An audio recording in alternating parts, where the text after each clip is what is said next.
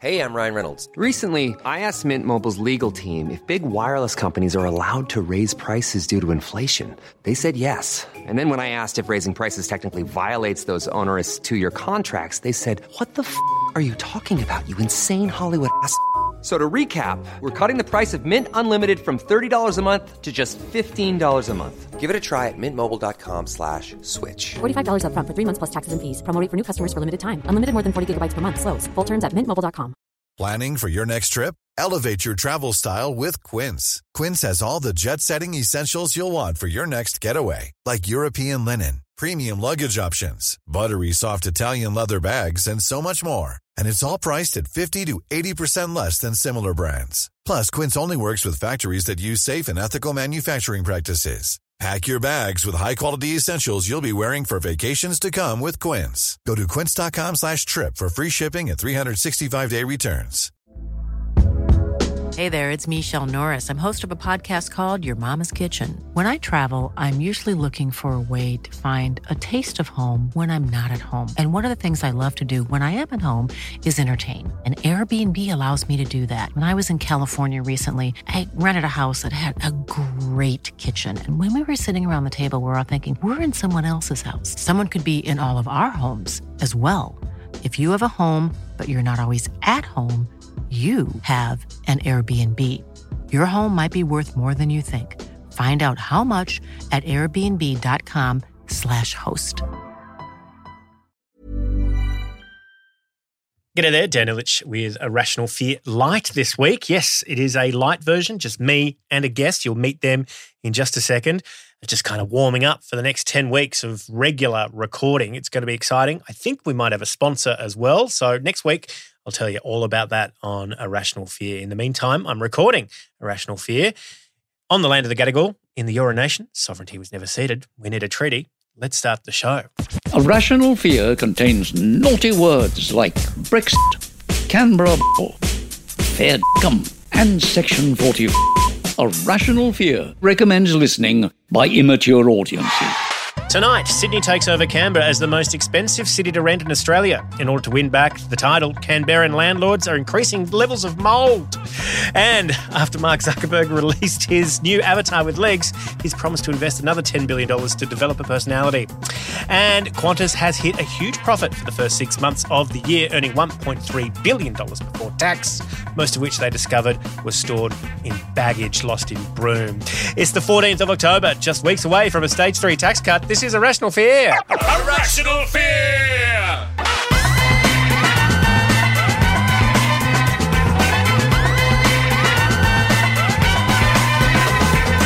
Don't forget to unplug your set. Welcome to Rational Fear. I'm your host, former coach of the Manly Sea Eagles, Dan Ilic, and this is a Rational Fear Light. Just me and a guest talking through a few stories, having a bit of fun, catching up, seeing someone face to face. Oh, it's good. It's going to be good fun.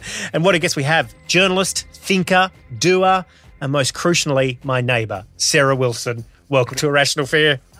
I think it's absolutely apt that I'm on the diet version of the show, don't you? Because that's the reputation I've always had Oh, yeah, a, yeah, as yeah. peddling a diet. Yeah, this is perfectly fine. This is the sugar free version of a Rational Fear. Oh yeah, yeah. I mean, I, I quit. I quit sugar. I don't know if everyone got that memo, but yes, I'm still associated as a diet person. I've never been on a diet in my life, Dan. You've seen me eat. So, like, yeah, I have seen you eat, and I've I've had burgers with you. I'm robust. Yeah.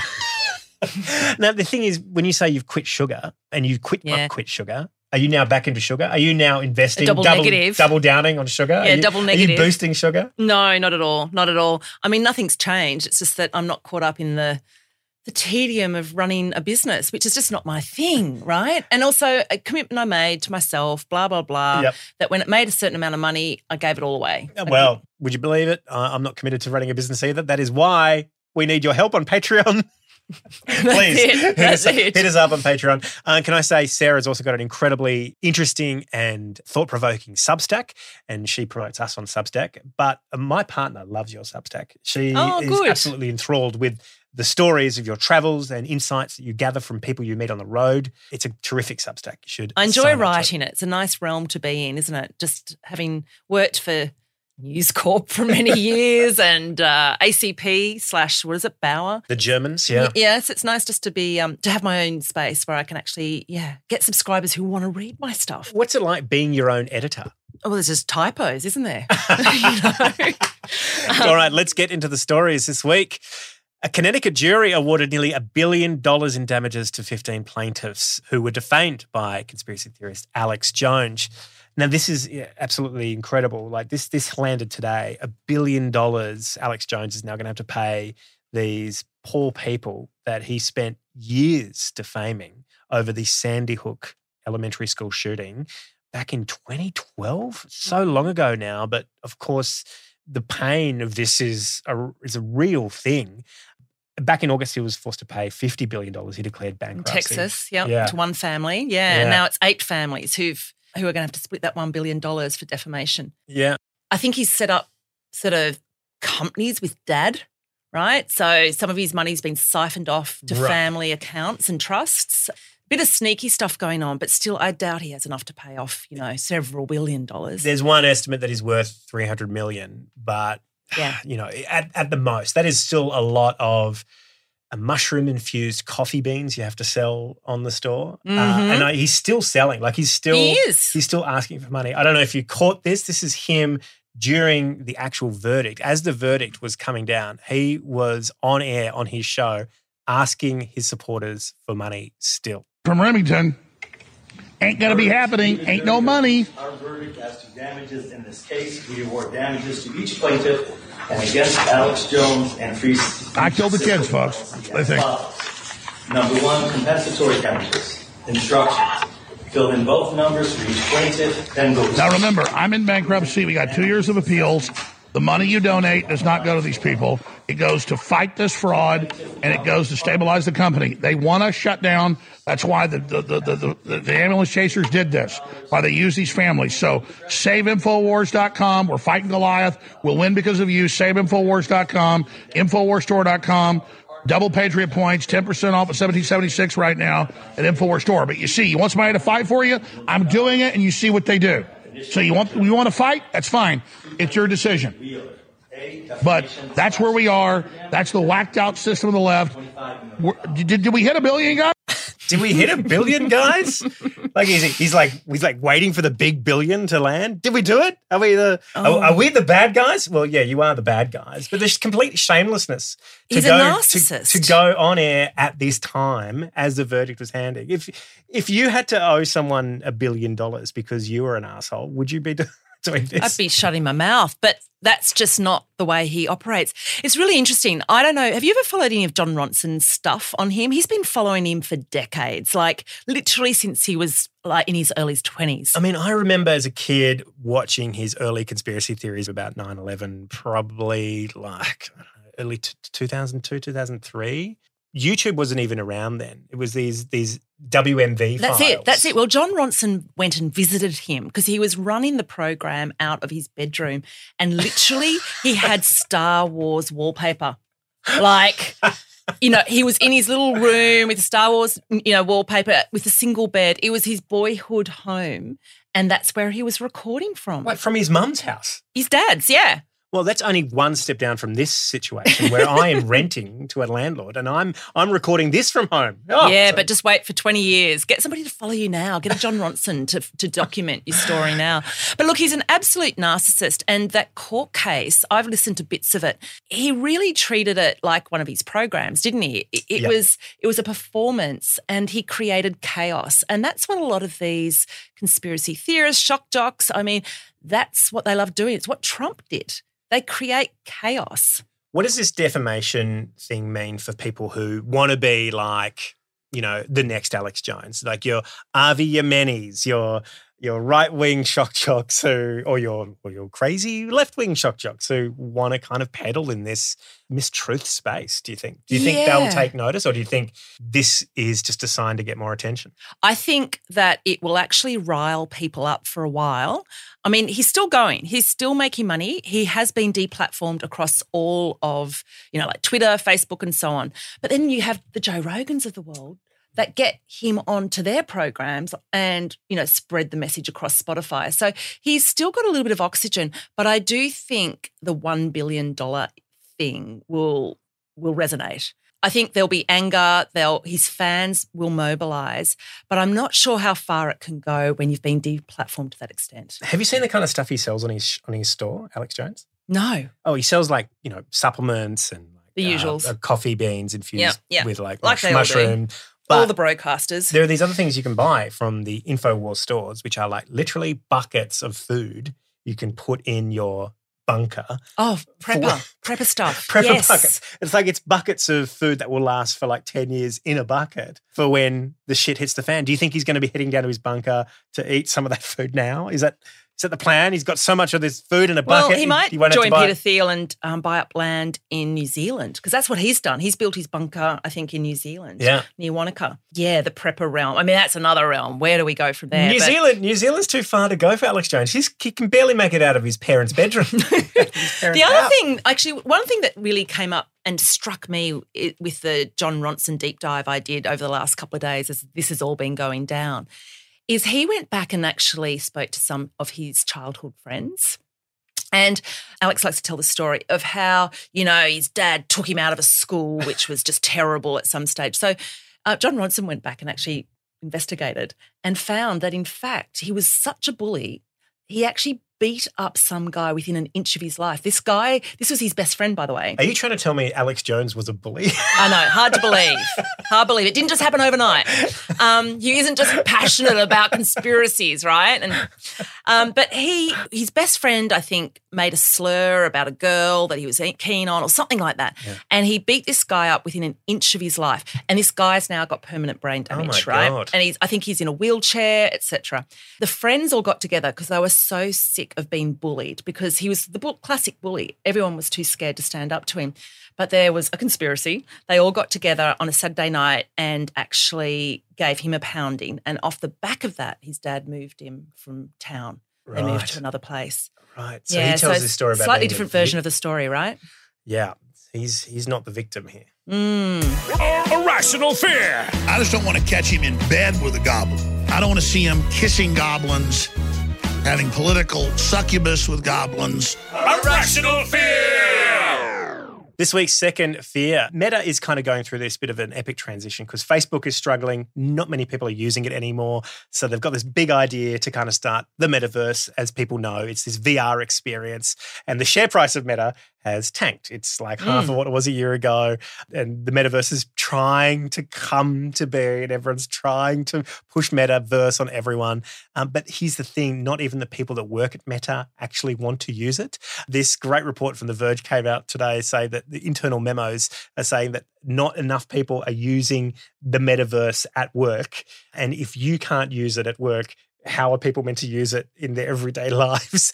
And Well, it's affecting the development, right? Yeah, They're it- saying that the developments aren't happening fast enough because people aren't getting native with it. yeah, and so people don't know how to use it. People hate using it. and they can't fix the, the glitches. Yeah. and people that work at Meta just don't want to use metaverse. Isn't that? Isn't this that- headline pops up in one form or another every six months or so. We love a headline that says Silicon Valley don't use their own products, right? One of my favorites is all of the big heads, in, including Steve Jobs and, and Bill Gates as well. They send their kids to Steiner schools where they play with wooden blocks and technology is completely banned. They're like, please, we need to get away from technology as much as we possibly can. Yeah, I mean, it's a real thing. And I think it was only a couple of weeks ago, some inventor of some big game doesn't let his kids play it. So it's not a new concept. This is slightly different because they're saying the product's shit, I presume. but really, it's a reflection on the metaverse, isn't it? Yeah. And the whole VR dream. Like, I, I'm seeing this happening more and more. It's a discussion I'm seeing, Dan, with a number of my guests on my podcast, where we actually do talk about the fact that this technology, AI in particular, is just galloping ahead. But there's quite a few people, including the people who are inventing the technology, who are going, hang on, do we want this? Is this what we actually really want? And I think that question's becoming very, very loud. You are correct. This is a great insight. Nobody wants this universe. Uh, currently, there is a great uh, uh, experiment happening with AI, and somebody has managed to stitch together an AI Steve Jobs being interviewed by an AI Joe Rogan. Just from everything they've all said, it kind of it. I'm going to play a little bit of it for you mm. so you can get a feeling for what it sounds like. We'll play the first couple of minutes and just hear kind of the back and forth from Steve Jobs and Joe Rogan. It is pretty uncanny. Welcome to another episode of the Bro Jogan Experience. And on this episode, I welcome my friend who's difficult to describe. I'm fascinated by him, and I hope you'll be too. And he is weird and brilliant, and sometimes totally insufferable. So, super psyched about having him in the house today. First time, or yeah, we've had you on before, but not for a long time. You're like Patrick Swayze and um, Demi Moore in Ghost. You're a memory from the past. so, without further ado, my friend who is difficult to describe and wonderful, and I'm so grateful he came on the show. How's it going? Good to see you, buddy. It's been a long time since I've been on the show. I've missed this. It's always fun. How's it going? Come on, tell me about jobs. it's always good to see you, buddy. I'm so happy you came on, man. Yeah, it's great to be on the show. Your audience is just so different from your normal Apple users, and that's a good thing. It's cool. Isn't that uncanny? It's a bro mashup, right? I mean, it's Silicon Bro meets Pod Bro. And the AI is probably developed by white bros. Exactly, exactly. I mean, I don't know if they realize just, yeah, the irony, the triple irony, the triple pike irony going on there. It's really interesting. I, I like how it segues from our our last topic. Yeah, it's, it's, it's Yeah, it's incredible- beautiful. It's so meta. I mean, well, that's the that's what that's where we've arrived, Dan, where everything is sort of knotted and gnarled around everything else. You know, you've got these conspiracy theories. Like we can't tell the difference between who's a left-leaning person and Mm. who's a right-leaning person. Like everything is so fragmented and mashed up now. It's so difficult to know what's real, and AI just reflects that. Yeah. Like, what's re- where does reality start and end? I never thought I'd need to use like DALL-E or something. I could never see a use for it for myself. I'm like, who wants to create a, a spaceman in a field of poppies? Like, like, like, why would I need that? And the other day, I could see how I could just put out a whole bunch of people out of business because I was putting together the Irrational Fear show live at um, uh, Festival Dangerous Ideas, and I needed a bunch of graphics done in a hurry. Um, and I, I hired a professional graphic artist to do it. But I'm like, wow, in about four years' time, I could imagine these jokes as graphics, put them into a thing, and they'll they'll spit it out, and I'll be able to I'll be able to use those graphics instead of hiring someone. And I immediately went, shit, that is that is a big that's a that's it. it's actually scared me. Mm. But the person I trusted to put these graphics together, Pat Forrest, did an incredible job, and they're hilarious and beautiful and stunning images to get jokes across Yeah. to the audience. But is this what we want? Because do we want to put people out of jobs? Do we want the delicacy, the the imperfection that comes with human creativity to be eradicated? No, I don't think we do. Uh, well, and also for me, like as a as a joke teller, like I thought I could never use a program like that because it, comedy requires a certain nuance to kind of get an idea over in, in a real quick fashion. But seeing some of these images that are popping out of people's prompts, it's like, fuck. If you if you're a good prompter, you could you could absolutely create the image you need to get the joke. Across. Yeah, got it. But you still got to have the human to create the joke. You've still got to have the nuance going on. No, I see. I don't even know. You don't think I- so? You think you think No. AI can be taught How to be funny. Yeah. Yeah. Yeah. I think I think so. And you know, the the thing that makes me nervous about that, and this is the reason why I hate this game so much, is Cards Against Humanity. Cards Against Humanity is just a non sequitur generator, and people find non sequiturs funny. And if you just jam two ideas up there that undercut each other, people laugh and have a good time and move on. And so it's like, ah, that's that's the thing that's going to kill us. That's the Someone's future. Someone's going to work out how to make, you know. Yeah.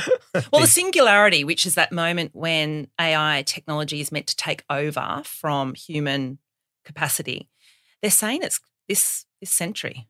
Like it's close. And is there anyone out there? Is there a godlike figure? You know, and I, I'm guessing it's not Joe Rogan or Steve Jobs. Well, we know it's not Steve. Are they sitting down and going, okay, ethical and moral implications of this? And Are they just going? That AI is made in our image, right? It's a reflection of our intelligence. And when we confront something that's weaker than us, more vulnerable, we kill it. Um, and so, is AI going to do the same thing to us? I'm sure Meta, a company that's You think they've got an responsible ethical for department? uh, that's responsible for the genocide of uh, large groups of um, Southeast Asian populations. I'm Yeah, they sure care. they've got They care. an ethical department. I'm sure they've thought it through. oh God! I know. This is a rational fear. We are still the company that designs technology around people. And finally, this week's third fear, Sarah Wilson, is the 10th anniversary of Julia Gillard's misogyny speech 10 years ago. It kind of is strange that there are young people out there who are in their 20s who were like 10 years old when this kind of speech came out and they are memifying it. They're wearing the t-shirts. They're wearing the t-shirts. It's a fun, it's a weird kind of thing to kind of see how this speech has become mimetic as like a symbol of feminism in Australia. internationally though as well i mean that's the that's the funny thing about it is that here in australia it didn't really make headlines until it made headlines overseas. Because as you know it came off the back of a bit of a slippery you know basis. Peter slipper was a misogynist. Julia gillard had vested interests in keeping him in the speaker's seat. Hmm. And so that speech pivoted from that. But the American audiences, the German audiences who watched it, you know, virally, they don't know all of that. That said, it also came off the back of many, many years of horrible misogyny Towards occurring in Australia. herself, Yeah, yeah. and it's occurring more broadly, as we now know, in Australian politics and, and in Parliament House. So yeah, it's interesting. It, it was always something that took a while for Australians to grasp. I think it was a bigger international phenomenon first. Why do you think that is? Why do you think people in global spaces saw this speech and were were so? Uh, Partly because it was out of context. Right. Of course, it's very difficult to kind of say, well, let me talk about this guy, Peter Slipper, who's Yeah. a bit of an asshole. Uh, he works for the Nationals, And, but and he's let not me in the party Tony Abbott. Gillard. And, and yeah, Let me explain And the fact bit. that, yeah. So I think there was that, but that's not all of it. It really is because I think Australia, and I'll say it straight, I've said it before, is a misogynist country. And I don't know that we've progressed all that further in, in 10 years. It's sort of the wallpaper to our existence. And we have to suck it up. We don't do the outrage around it. And I, I sort of think that we are expected to roll with the punches of it. Misogyny is very tied up in that bloke culture, the larrikin, she'll be right. God, you know, you're the one with the problem because you can't take a joke, that whole vibe. And so when we see misogyny as a, you know, as women, I think, or as, you know, good men, we don't notice it straight away and we don't call it out straight away. We needed it to be seen through the lens of, you know, being these outliers in the on the other side of the world before we felt very ashamed about it. Um, speaking of somebody who saw this speech overseas, um, Ben Rhodes, who was on Irrational Fear a couple of years ago, talking. We were talking to him about climate change. Yeah, this is this has resurfaced, hasn't it? Or, or it became news back then, didn't it? That Yeah. irrational fear exposed this this particular story. But yes, please tell us the background. Yeah, so we were talking to Ben Rhodes about uh, climate change and how you know Australia's so far behind and Australia's so backwards, and he was just saying, "You guys are so backwards." You know, Tony Abbott is so backwards. Like we had to, we had many debates with Tony Abbott, and was- we realized like talking to him was like talking to a brick wall. And why he was in power, every time we had to deal with him, we watched the misogyny speech. So here's Ben Rhodes. Oh, what? Just for entertainment? Yeah, here he Yeah. is in his own words. Here, Ben. Ben I didn't. I did not know that. I will tell you that whenever we were really annoyed with Tony Abbott, we would watch the video of that speech by Julie Gillard. Um, Ah, the, the misogyny speech. yeah, where, where uh, that speech got watched a lot uh, in the Obama Uh, let me just put it that way. You know Uh, when uh, when sorry when all those hand washing videos were coming out at the start and they were like you need to wash your hands for at least 20 seconds. People were giving you like song lyrics Yeah. like wash it for the length of happy birthday. There are a lot of people who are going you just need to wash your hands for the length of Julia Gillard's misogyny speech. yeah, yeah, yeah, yeah. all seven minutes of it. yeah, exactly. Yeah, yeah. I just, it's heartening to know that you know Obama and his staff were Yeah. were watching that speech just to feel better about having to deal with Australia. While we're doing segues, by the way, I actually had on my podcast uh, last week uh, a woman called Mary Ann Sieghart. She's a BBC correspondent. She's been the associate editor of the Times. Um, for 20 years. And she wrote a book just recently called The Authority Gap. And in it, she interviews Julia Gillard or Gillard. about the speech. And there's a bunch of things that she says in there which actually have come out in the press just this week about how she wished she actually had said it, done the speech earlier. She'd actually sat on that rage and that need to call it out for quite some time because she felt that Australians would settle into the idea of an Yeah. Australian female PM. Well, they didn't, and eventually she felt she had to give that speech. But Mary Ann and I cover a bunch of things uh, in the podcast, and she's got this great. I've got to share this one. She's got this great uh, study that she references, where I think it's something like it's a huge. I think it's three thousand children across, or teenagers, male and female, across nine countries. So it's a meta study, just to bring it all back in.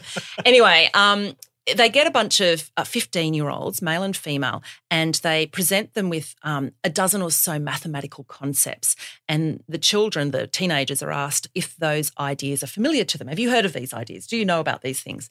Anyway, in the, the blokes say that they have heard of far more of them than the women. The women go, oh, I'm not sure, that kind of thing, right? Yep, yep.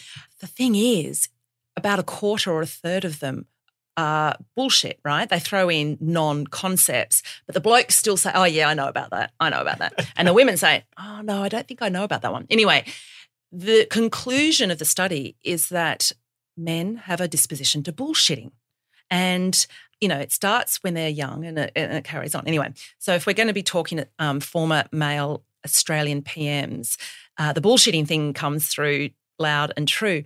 But then to bring it back around, she also points out that Obama's staff also had this thing where the women got fed up with their ideas being interrupted and talked over in meetings. And so they got together and Obama picked it. And he actually got the women together and said, Hang on, what are you doing here? Have you heard about this? This is the echo. Like somebody will say a point, and then somebody will come in and say That's the same it. point, and and somebody will repeat the point. Yeah, so so a woman will come up with an idea, and generally, any woman listening will know what I'm talking about.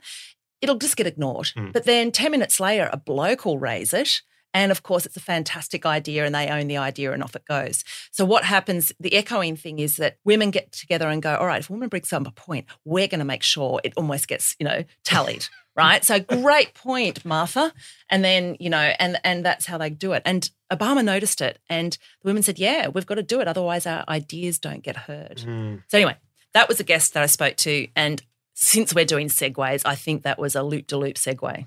well, well done, well done. you are you are the master of the segue. Yeah, well, well I don't know done. where that we uh, landed anywhere in, in, interesting, but Well, speaking of podcasts, Sarah, you've got a podcast. that was a perfect handballs segue. I, I do, Yeah, no, I do. Your podcast is, you know, it's back in fine form. You're back on the horse. Who have you had recently, and what have you learned? Uh, this week's is actually a- an interesting one. It's a slight diversion. Matt Browne, he's an Australian academic, and he co hosts a podcast called Decoding the Gurus. And it pulls apart these, and again, this is a segue, um, the Joe Rogans of the world, the Lex Fridmans, the Weinsteins. They actually pull apart these segments bit by bit and put it through a gurometer, a gurumeter, um, to see if they're like for real or just got messiah complex. And it's really it's quite controversial. They're all blokes, Yeah. you know, and yeah, this Australian he's an Australian academic um, based out of the University of Queensland, and then the other one is an academic. He's Irish and uh, lives in Tokyo. Makes no sense whatsoever.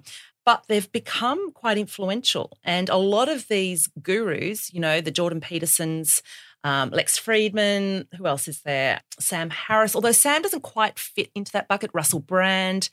They are sort of targets of decoding the gurus. Anyway, so I interview Matt about all of this, and we go into why it is that this is happening now, what it is saying about our culture, what it's saying about young men and their need for these gurus, for Yeah, these yeah. men that come out. Why do we need Jordan Peterson to tell people to have 12 rules to make their bed? yeah to make their fucking bed? Yeah. Mm.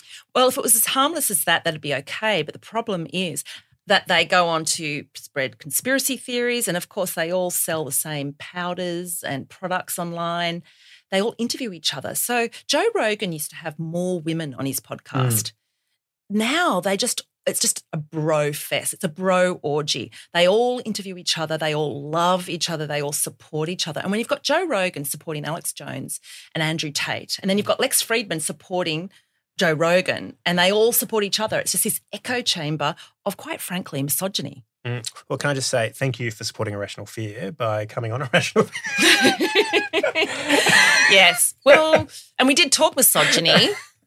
and we did talk Alex Jones, but are we platforming? I don't know. I don't, it's hard to tell. It's hard Mm. to tell. So, with that, with that interview, what's the one big takeaway from that conversation you had with with Matt? Um, well, I, I think it would be for my listeners to just be aware of husbands, friends who are listening to these people and be aware of the messages that they're peddling.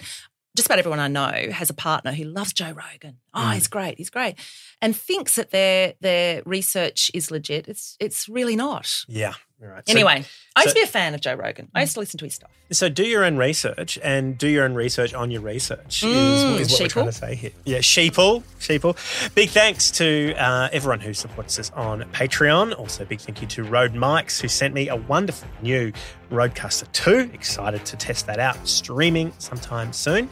If um, you are heading to Purpose next week, we'll be there. We're going to be recording a Rational Fear in the foyer at Purpose. So do pop by and say hi, and we'll catch you next time. There's always something to be scared of. See you then.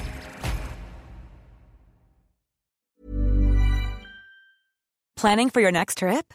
Elevate your travel style with Quince. Quince has all the jet setting essentials you'll want for your next getaway, like European linen, premium luggage options, buttery soft Italian leather bags, and so much more. And is all priced at 50 to 80% less than similar brands. Plus, Quince only works with factories that use safe and ethical manufacturing practices. Pack your bags with high-quality essentials you'll be wearing for vacations to come with Quince. Go to quince.com slash pack for free shipping and 365-day returns.